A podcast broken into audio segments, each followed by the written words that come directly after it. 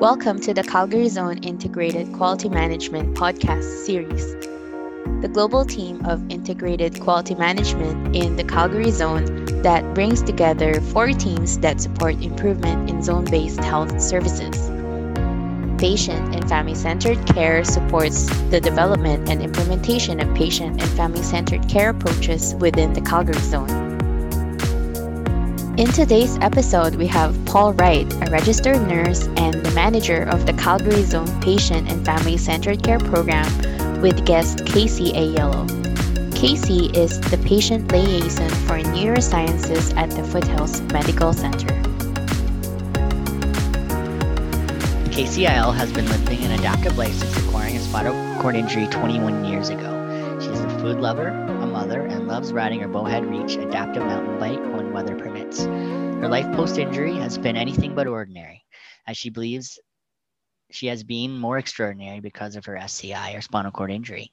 Casey is currently working with Alberta Health Services as a patient liaison and supporting her peer mentorship and amplifying the power of a lived experience. Casey, thanks for being here with us today. Thank you, Paul. It's great to be here. Yeah, before we get into your unique position within Alberta Health Services, Casey, I was hoping you could tell our listeners a little bit more about yourself and maybe share a little bit about your journey to date. Yeah, most definitely. Um, it has definitely been a journey. So, uh, you know, where do I start? Uh, how about I just start when I was 20? I was snowboarding with my friends in beautiful Fernie on a bluebird day and uh, ended up having the best snowboarding day of my life. Um, sadly, it was the last, but I ended up falling, uh, breaking my neck at the C6-7 level. And uh, then my journey into living as a, a, quadriplegic with an incomplete injury began. And um, totally different lifestyle than I was ever prepared for or ever fathomed. Uh, I was a really active person before. I would always be on my mountain bike or um, snowboarding in the wintertime. And then com- being completely paralyzed from my neck down initially was uh, was really really tough. Um, I did some time at Foothills, and uh, I think about four and a half five months in total. And I moved home to Lethbridge, where um, just kind of had to start a new life.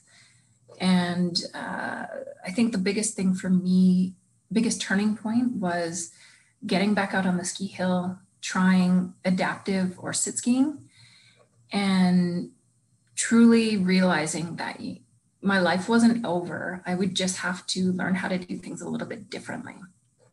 So that was huge for me. Um, I moved to Calgary from Lethbridge uh, about 18 years ago just to pursue more opportunities.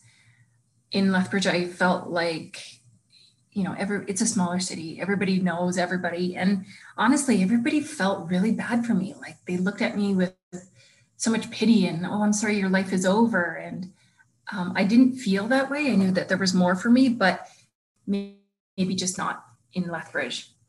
So i moved up to calgary started um, doing some schooling that uh, just upgrading that i was doing in, Cal- in lethbridge and you know, started um, living a life uh, about a, living like an ant in the city, in in a city, I guess. Like nobody knew who I was, um, nobody knew my story, so I could really um, just start fresh. I I ended up um, trying a ton of different sports, and that really again opened my eyes and gave me a real sense of community. To be honest, it was weird, but at first, after I was injured, I didn't really want to be around other people in wheelchairs. And uh, once I started playing sports with other people in chairs, it's just kind of, uh, it was, I thought, how silly was that of me to think like that when I learned so much from, from my peers. And uh, also met my husband. Um, and we ended up traveling around the world and um, you know probably going to the least going to the least accessible places that you can imagine and really just having fun with it right um, uh, did a little bit of competitive biking and um, rugby. And then we kind of settled down, or I, I settled down and um, we had a, a little guy. So I have a six and a half year old little son. And um, yeah, living in Calgary still. So this is my home and taking a break from rugby, obviously because of COVID. But that's my love, um, basically, is rugby. And in the summertime, I love riding my my new mountain bike. Um, it took me almost 20 years to get back out on the hill mountain biking, but it's been entirely 100% worth worth the wait. And I'm very thankful that other people in the adaptive community who have um, experienced injuries are building things for people like me to get back out in nature. It's pretty special. Even though it's like a tiny thing, it's super special in my eyes. Thank you, Casey, for sharing your journey and just a bit of the transitions for yourself as well. And, you know, kind of putting yourself out there, being brave and and you know sharing a little bit about your feelings with us. I really appreciate that. She's very inspiring, and I'm glad you commented on your your thoughts or, or your openness to get back out on the mountain bike uh, and and try that. And that is inspiring for many. So thank you so much for that.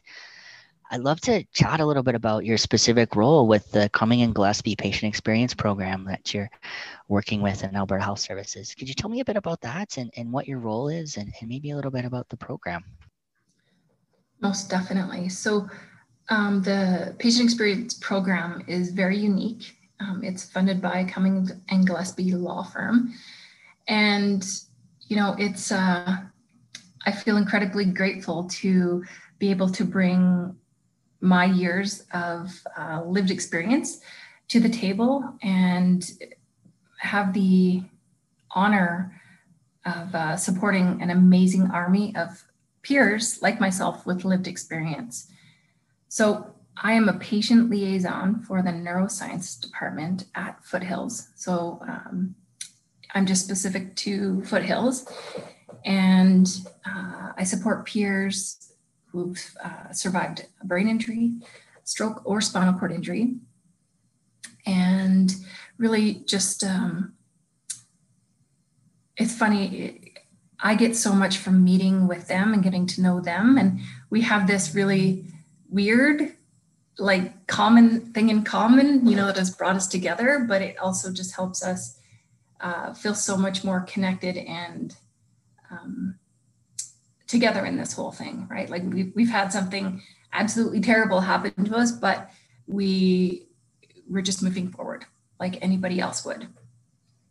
And so the ability to just really um, alongside my peers and myself inject a little bit of patient experience or lived experience into various programs um, up at foothills whether it's in education or um, just the overall program um, how the program runs up at foothills. It's it's truly an honor to um, sort of i guess be that middle piece and help um, communicate and translate what patients really um, feel, need, and deserve.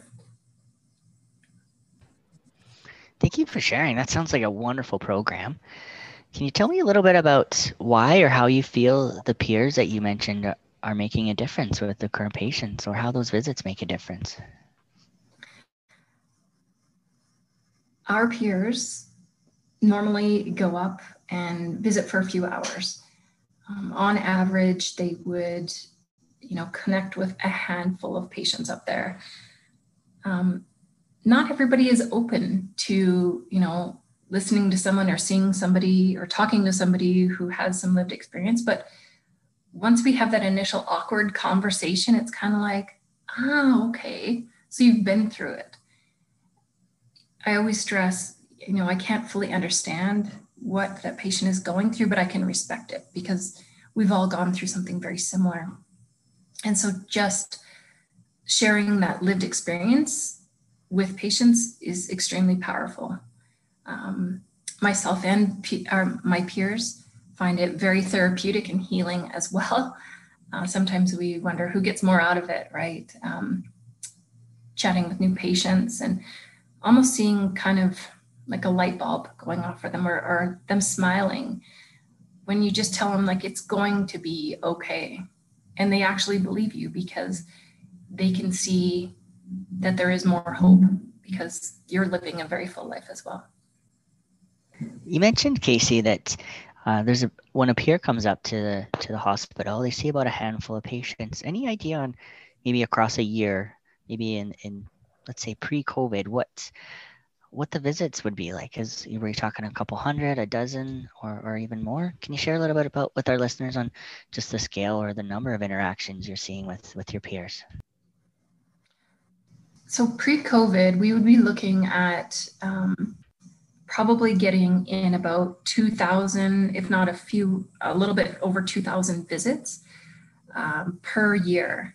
And that stems from three different groups of volunteers. So brain injury peers, spinal cord injury peers, and my stroke peers. Um, I have about eight per group. So like I said, they're a small but mighty army, and they're really dedicated. They're passionate about um, just planting seeds of hope, and they have their days that they go up and they, um, you know, report how many visits or how many connections were made. So um, it, it's really beautiful to just see that number and know how many lives we've touched throughout the year. Yeah, thank you for sharing that, Casey. That's incredible at the number. Yeah, I always when you said that, I was thinking, wow, you think about the number of interactions that that patient has had now um, throughout a, a, stay and the number of peer interactions and just that extra ability to ask questions. So really, really remarkable. Thank you for sharing that piece.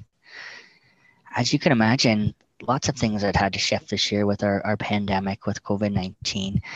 Uh, it's changed so much in our everyday lives. I'm just curious, how has the program shifted to provide this resource to patients when maybe those in-person visits haven't been able to move forward? Have you tried different or new things to to support the patients in these times? Yeah, you know, I'm not going to lie, it has been a bit difficult for sure with um, with COVID and um, my program and doing actual peer visits. But we've pivoted and uh, we are doing um, some amazing things with Zoom. Um, we do spinal cord injury education and have our peers Zoom in. And that has been a, a tremendous success. You know, uh, I think a lot of us on the outside here, we've missed those in-person visits, but if if this is all we've got, we're gonna we're gonna take it and use it. And um, oddly enough, it's entirely possible to feel connected with people through Zoom. I didn't really think that was possible, but it is. We also uh, look forward to implementing more Zoom for brain injury education and stroke education as well, and uh, possibly get a, um, we're looking into a telepresence robot to help facilitate some uh, peer visits as well in the future. Cool. I love the creativity there. And you're absolutely right. Sometimes we have to pivot and try new things. So I commend you and that program for for using virtual technology in different ways. And yeah, I love the, the concept of a telepresence robot. That sounds really unique. Thank you for sharing that part. Know, I guess if you had one thing to share with our listeners as we kind of uh, summarize the call uh, about patient experience or peer mentorship, what would that be? What would you like to share with Casey or that kind of takeaway message with them? It's honestly hard to pick one thing, but even though we as peer mentors go in to share our stories, I think the most important thing is to listen and to take the time to hear the patients out. We have that opportunity of having that time to hear, hear them, let them be heard, and let them know that it's okay. So I would say listen. Strong words of advice. Thank you, Casey. Last piece for you as we transition off the call. Our listeners often ask what interests you have around reading or podcasts or resources or, or what's meaningful to you around some of those things. Anything you'd want to share or encourage our, our listeners to, to check out? Since it's winter time and I am in a manual wheelchair, it's a little bit difficult to get outside a ton and it's been weighing on me quite heavily and I always get a little bit down, but um, I'm currently reading a book about, uh, sorry, a, a, book entitled The Secret Wis- Wisdom of Nature. So, just reading a book about being in nature is kind of feeling a part of me right now. And every day I use an app called Calm for um, daily meditations and sleep stories to fall asleep to at night. I find that helps um, keep me a, a little bit more grounded and positive, sort of in my mind. And I'm definitely doing a lot more cooking and baking, which is always very healing uh, for me. Thank you, Casey, for taking the time to connect with us today and share the importance of patient time and lived experience with such a it's such an important topic right now with the pandemic and moving forward. So appreciate the the openness to share a little bit about yourself and some of the key work you do. Uh, I look forward to connecting again in the future. And for all those listeners out there, stay tuned. We'll be having many more podcasts coming forward for the Calgary Zone Integrated Quality Management team. Until next time, thanks everyone.